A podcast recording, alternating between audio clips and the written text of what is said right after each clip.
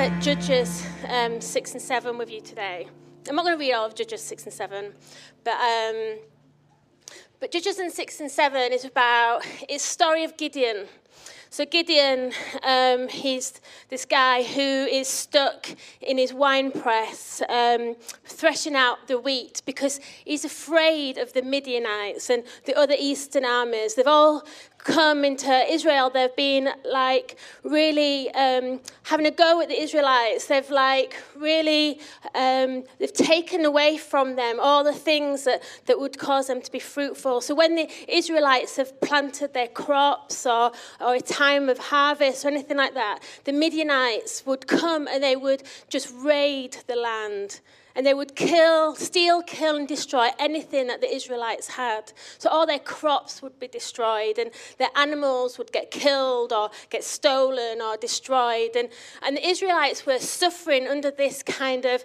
Um, oppression for about seven years. They, they turned away from God, and they, God wasn't really their God. They wasn't really worshipping God as their God. And, but God turned up to Gideon because he loved his people. He saw the oppression that they were under. He saw the struggles that they were going through. Everything that they had, they were just losing constantly. And God saw that, and He loved His people, even though they had rejected Him and turned away from Him. So He gave them away. He gave them away. He, went, he came to Gideon, and He said to Gideon, Gideon, I am going to save this people. I'm going to save your people. I'm going to save my people. And I'm going to do that through your hands, Gideon. Now, Gideon, this guy who um, spent uh, quite a bit of time in the wine press, freshening out the wheat because he's afraid. I mean, that must be really hard work doing the wheat in the wine press because the wine press isn't really for wheat, is it, really? So that was hard work. It made it hard work. But he was afraid that, that the, the Midianites would steal even the little that he had. And God turned up in that place and said to him, I'm going to save Israel through you. Now, Gideon, he was like a bit like, oh, okay, so if you're going to save um, Israelites through my hands, then, then God, I need you to prove it to me. I need you to show me a sign. And so he puts this fleece out so you probably, some of you will probably know the story quite well, but Gideon puts this fleece out and he says to God, God, if what you say is true and you are going to save Israelite in my hand, then this fleece will be wet by the morning, but the ground around it will be dry. Now, how many of us will hear the word of the Lord and say, God, if it's true, then send me a sign. Send me a sign. You know, that's okay. God is good, isn't he? You know, God saw what Gideon was asking and he gave him what he wanted. He made the fleece wet, the ground dry. But that wasn't enough for Gideon. Gideon was like, I know, God, you showed me that, but please give me another sign. This time, if the fleece is dry, but the ground is wet, then I really, really, really, really will believe, I really will believe that you will save Israel with my hands. So that night, he gets up in the morning, and the fleece was dry, and the ground was wet. God is so good to us. When we're afraid, He doesn't mock us, but He's there with us and He answers us. He answers our cry. So Gideon gathers this army together, and this is where I want to pick the story up in Judges 7. And I'm going to read all of Judges 7, so bear with and read along. It will be on the slides as well. So Judges 7, verse 1. Early in the morning, Jerubbaal, that is Gideon, and all his men camped at the spring of Harod. The camp of Midian was north of them in the valley near the hill of Moreh. The Lord said to Gideon, You have too many men. I can't deliver Midian into their hands, or Israel will boast against me. My own strength has saved me. Now announce to the army anyone who trembles with fear may turn back and leave Mount Gideon. So 22,000 men left while 10,000 remained. But the Lord said to Gideon, There are too many men. Take them down to the, to the water, and I will thin them out for you there. If I say, This one shall go with you, he shall go. But if I say, This one shall not go with you, he shall not go. So Gideon took the men down to the water. There the Lord told him to separate those who lap the water with their tongues as a dog laps from those who kneels down to drink. Three hundred of them drank from cupped hands, lapping like dogs, and all the rest got down on their knees to drink. And the Lord said to Gideon, With the 300 men that lapped, I will save you and the Midianites. I will save you and give the Midianites into your hands. Let all the others go home. So Gideon sent the rest of the Israelites home, but kept the 300 who took over the provisions and trumpets of the others. Now the camp of Midian lay below him in the valley. During that night, the Lord said to Gideon, Get up, go down against the camp, because I am going to give it into your hands. If you are afraid to attack, go down to the camp with your servant Purah and listen to what they are saying. Afterwards, you will be encouraged to attack the camp.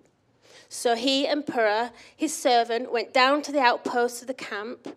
The Midianites, the Amalekites, and all the other eastern peoples had settled in the valley, thick as locusts. The camels could no more be counted than the sand on the seashore. Gideon arrived just as a man was telling a friend his dream. I had a dream, he was saying. A round loaf of barley bread came tumbling into the Midianite camp. It struck the tent with such force that the tent overturned and collapsed. His friend responded, this can be nothing other than the sword of Gideon, son of Joash, the Israelite. God had given the Midianites and the whole camp into his hands. When Gideon heard the dream and, its interpretation, he bowed down and worshipped. He returned to the camp of Israel and called out, Get up, the Lord has given the Midianite camp into your hands. Dividing the 300 men into three companies, he placed trumpets and empty jars in the hands of all of them, with torches inside. Watch me, he told them. Follow my lead. And when I get to the edge of the camp, do exactly as I do. When I and all who are with me blow our trumpets, then from all around the camp, blow yours and shout for the Lord and for Gideon. Gideon and the hundred men with him reached the edge of the camp at the beginning of the middle watch, just after they had changed the guard. They blew their trumpets and broke the jars that were in their hands. The 300 companies blew the trumpets and smashed the jars, grasping the torches in their left, left hand and holding in their right hands the trumpets they were to blow. They shouted, A sword for the Lord and for Gideon. While each man held his position round the camp, all the Midianites ran, crying out as they fled. And when the 300 trumpets sounded, the Lord caused the men throughout the camp to turn on each other with their swords. The army fled to Beth Shittah towards Zererah, as far as the border of Abel Meholah near Tabbath. Israelites from Naphtali, Asher, and all Manasseh were called out, and they pursued the Midianites. Gideon sent messengers throughout the hill country of Ephraim, saying, Come down against the Midianites and seize the waters of the Jordan ahead of them as far as Beth Barah. So all the men of Ephraim were called out, and they seized the waters of the Jordan as far as Beth Barah. They also captured two of the Midianite leaders, Oreb and Zeb. They killed Oreb at the rock of Oreb and Zeb at the winepress of Zeb. They, they pursued the Midianites and brought the heads of Oreb and Zeb to Gideon, who was by the Jordan. Wow. Well done for staying with me, that story. It's a brilliant story, isn't it? What a powerful, amazing story. God told Gideon that he had too many soldiers. God wanted the Israelites to have no doubts in their mind whatsoever that he was going to be the one that delivered Israel. So he would have still used the 32,000 men to help Israelite beat the, the army, but they would have just seen that as their own strength. They would have seen that as themselves doing that. But God wanted them to have no doubt that it was, it was because of God's love, faithfulness, and justice, and his passion for his people was the reason why they were saved and rescued. 2 Corinthians 12 9 to 10 says this But he said to me, My grace is sufficient for you, for my power is made perfect in weakness. Therefore, I will boast all the more gladly about my weaknesses, so that Christ's power may rest on me. That is why, for Christ's sake, I delight in weaknesses, in insults, in hardships, in persecutions, in difficulties. For when I am weak, then I am strong. Can you imagine actually delighting yourself in your struggles and your weaknesses? Because it's actually an opportunity for the Lord to reveal himself. It's not our being perfect or having it all together that brings glory to God, but it's our ability to rely and trust in Him. Gideon was in such a position of weakness and he was afraid. But God saw how afraid he was, and he said to him, um, I want to encourage you, Gideon. I can see that you are afraid, but, but I want you to be encouraged and to see that I am with you. And that's when he, he heard this dream and interpretation of the dream. And it was, it was that, that God was going to surely give over the Midianite army over to him. And when he heard that, he knew and he was encouraged and he was built up. You know, when we hear the prophetic, it can shift our thinking and we can start believing in the things that God has spoken to us, the promises that He's given to us when we hear the prophetic. When we read the Word of God, when we read this Bible, it can really build us up and we can see stories and things in that, the promises of God, the Word of God. We can see all of that in that and we speak to our situations and we can remind ourselves that in our weakness, in our times of struggle, in the times when everything just seems so hard and difficult, He is our strength. He will turn up. He will be glorified. He will be the one that will just help us and strengthen us and give us what we need. Can you imagine being one of the 300 men? How afraid they must have been. So they, they turned up saying, Yes, I'll be in this army, and there's 32,000 men. And suddenly now there's three of, 300 of them. And now they're going off to battle. And they just must be so scared. And they're thinking, Yes, we're going to go and do this now. And then what do they get handed? A trumpet and a torch. And it's like, Oh, okay. So this is how I'm going to fight this battle. See, God turned up in their insignificance and weakness and defeated the enemy. And God used the sound of the trumpet and the smashing of the torches to confuse the enemy, who then turned on each other. Do you know, I wonder if um, Gideon remembered something from his past, from his history, from the people that, that went before him. Because the way that the Israelites took the land that they were now living in was through trumpets and blasts of trumpets and shouts of praise. In Joshua, we can read about this in Joshua 6, verse 20. It says, When the trumpet sounded, the army shouted, and the sound of the trumpet and at the sound of the trumpet, when the men gave a loud shout, the wall collapsed. So everyone charged against it and the city and took the city. The people of God took the land God promised to them from giants with shouts and trumpets. I wonder if that's what reminded Gideon. I wonder if he thought of that and thought, this is how we're going to do it. You know, when we remember how God has moved before, when we hear testimonies and words of how God has really moved us and shifted us, and when we've seen provision, when we've seen people getting saved, when we've seen healings, and, and when we talk about those things, we can remember, well, God did it then, so He can do it again. You know, we remind ourselves of the Word of God. If God did it then, He can do it again.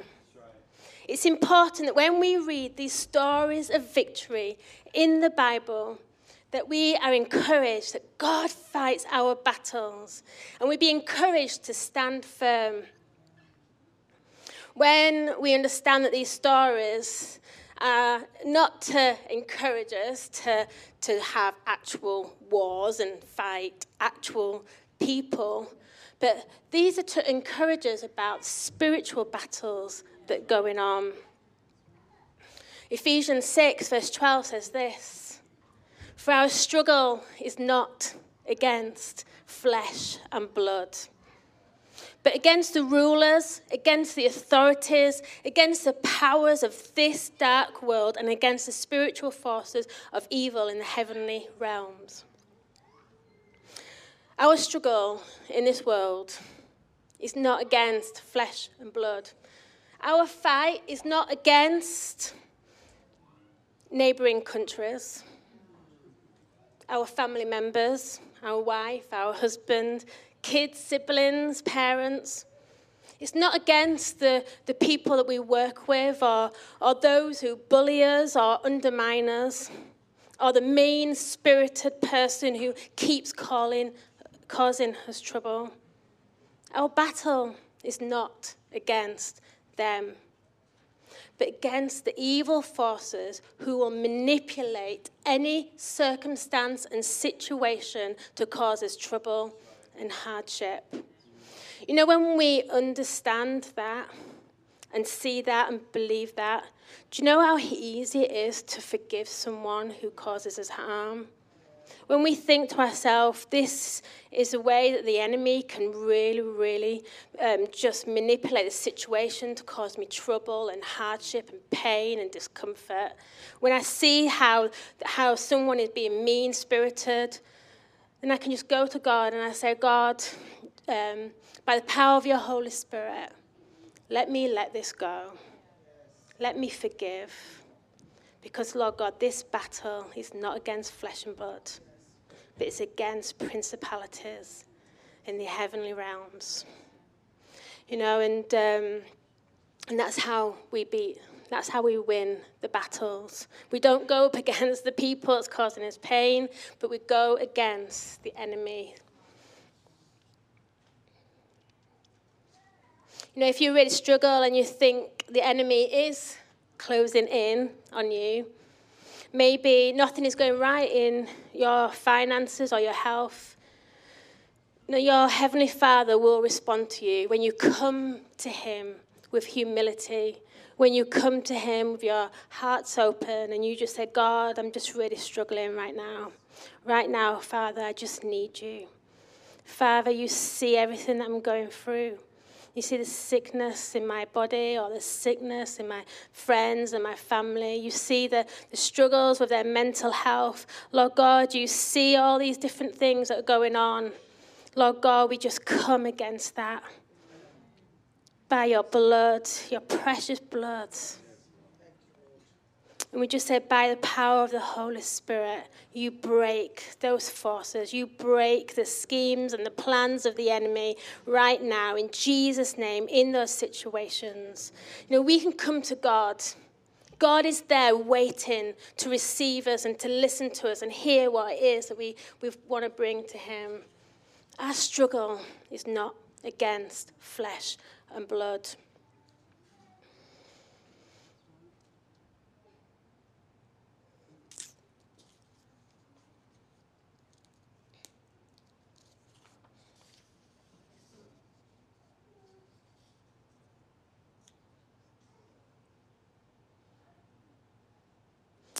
Um, some of the um, enemy soldiers, um, they were fleeing and they ran to the river the River Jordan. See, this battle um, that we read about, I've just read to you in Judges 7, there's something really significant about this spiritually for us. So even though we read it and it was, a, it was an account in history that actually happened, it, speak to it speaks to us as something spiritual, something of significance.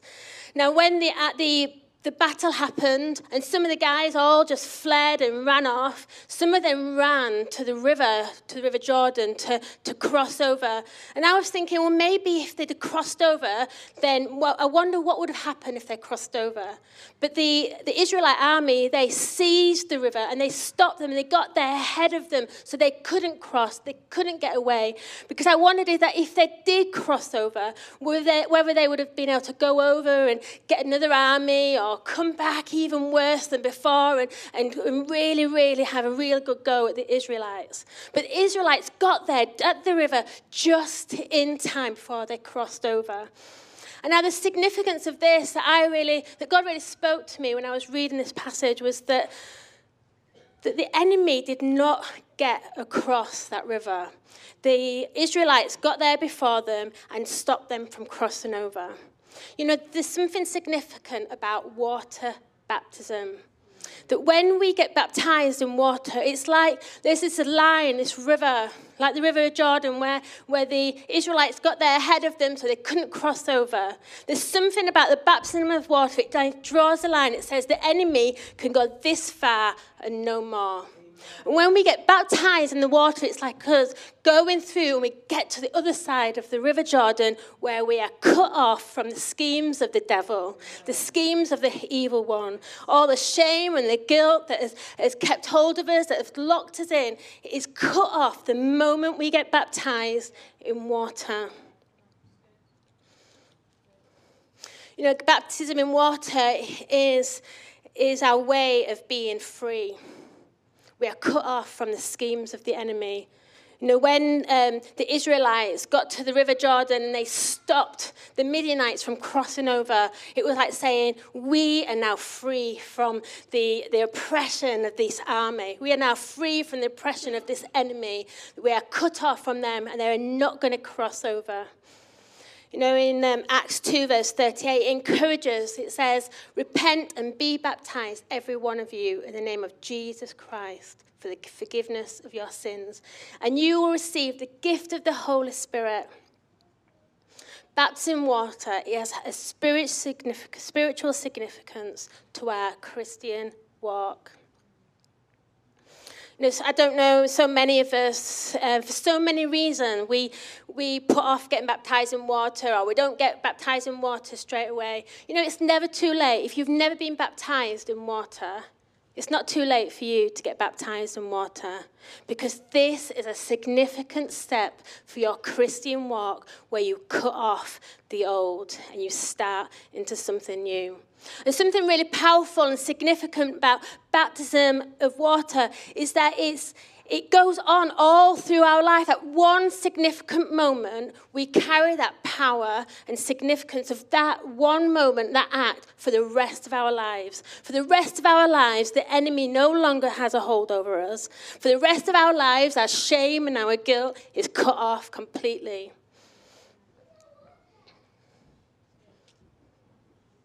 The water is where the Israelites claimed back their freedom. The enemies managed to get this far, but no further. It's only by our repentance and faith in Jesus that we cross the river the enemy cannot cross. And we claim our freedom in Christ Jesus from the moment we are baptized in water. So that's the water. What about the wine press? As you can see, I'm poured water in the wine press, so I better get onto the wine press. You know, the two leaders that led the Midianite army, the army that tormented the people of God, was defeated at the rock of Oreb and the wine press of Zeb. And it was actually named after those two guys. But Jesus is our rock. He is our winepress. Jesus has defeated our enemies. Jesus has defeated our enemies. It's Jesus that has defeated our enemies. And it's in Christ Jesus that we claim our right to be fruitful. It's a place where we receive the abundance and the fruitfulness of God. The, the, the wine press is where, where, when the wine press is fully functioning and working, there is a flow of wine that comes from it that, that signifies fruitfulness. This was a place that the Israelites claimed back their fruitfulness, their right to be fruitful and powerful in the Holy Spirit. The Holy Spirit makes us powerful to stand against the evil schemes, not only in our lives, but in our world. You being baptized in the Holy Spirit, it builds you up, it gives you power, it gives you strength, it gives you all that you need to live this life as a, as a conqueror, victorious, but it gives all that you need to be an encouragement. It gives all that you need to bless others. It gives all that you need to advance the kingdom of God with righteousness and justice. Zechariah 4, verse 6 says, It's not by power or by might, but by my spirit says the, God, says the Lord of hosts. We can't do this with our own flesh and blood. Now, Gideon was no match for the army, the 300 men with their torches and their trumpets. They were no match for the, for the Midianite army. It's only when we have the fresh infilling of the Holy Spirit are we a match for our enemy. And we are able to be strong to live free and to be fruitful.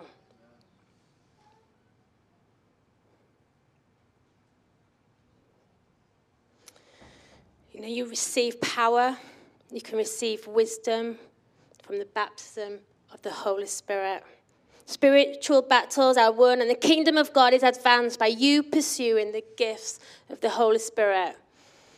You know, it's not enough to say, I'm filled with the Holy Spirit. It's really important that you pursue the gifts of the Holy Spirit. Pursue the gifts of the Holy Spirit. Long for them, desire them, pray for them. I say to God, God, fill me afresh. Let me know a fresh and filling of your Holy Spirit. Lord God, what is it that you want to say right now? Holy Spirit, speak to me. What prophetic word or insight or knowledge that I can bring into the situation that will just break down barriers, that will break down doors, that will set people free. Holy Spirit, fill me afresh so that when I lay my hands on the sick, that they will be healed. Holy Spirit, have your way in my life because, Lord God, I want to be part of advancing your kingdom with righteousness and justice. Maybe we feel far from God. Maybe we haven't made him the king of our lives or other things in our lives have taken priority in our lives. Now, our Heavenly Father loves us passionately, and He has made a way for us to come back to Him and to be wholeheartedly for Him. Take a moment to think about how and what you are going through. Are you going through some kind of trouble? If you are afraid, God doesn't mock you but He hears you and encourages you. It gives us His word, it gives us each other, it gives us His Spirit. What might you be afraid of now? How might you feel fragile? Maybe uh, there are things coming up for you that, that you've never admitted to anyone. How might the coming to the water give you freedom? Or reminding yourself of your water baptism and your faith in God give you comfort? How might having a fresh infilling of the Holy Spirit right now give you strength and wisdom for perseverance? Could being part of a connect be an encouragement to you right now? We can come to the wine press, who is Jesus and ask Him to baptize us into the Holy Spirit or to pour out His Spirit afresh upon us. You know, if you've never been, if you've never asked to be baptized in the Holy Spirit, we can pray for you today to be baptized in the Holy Spirit.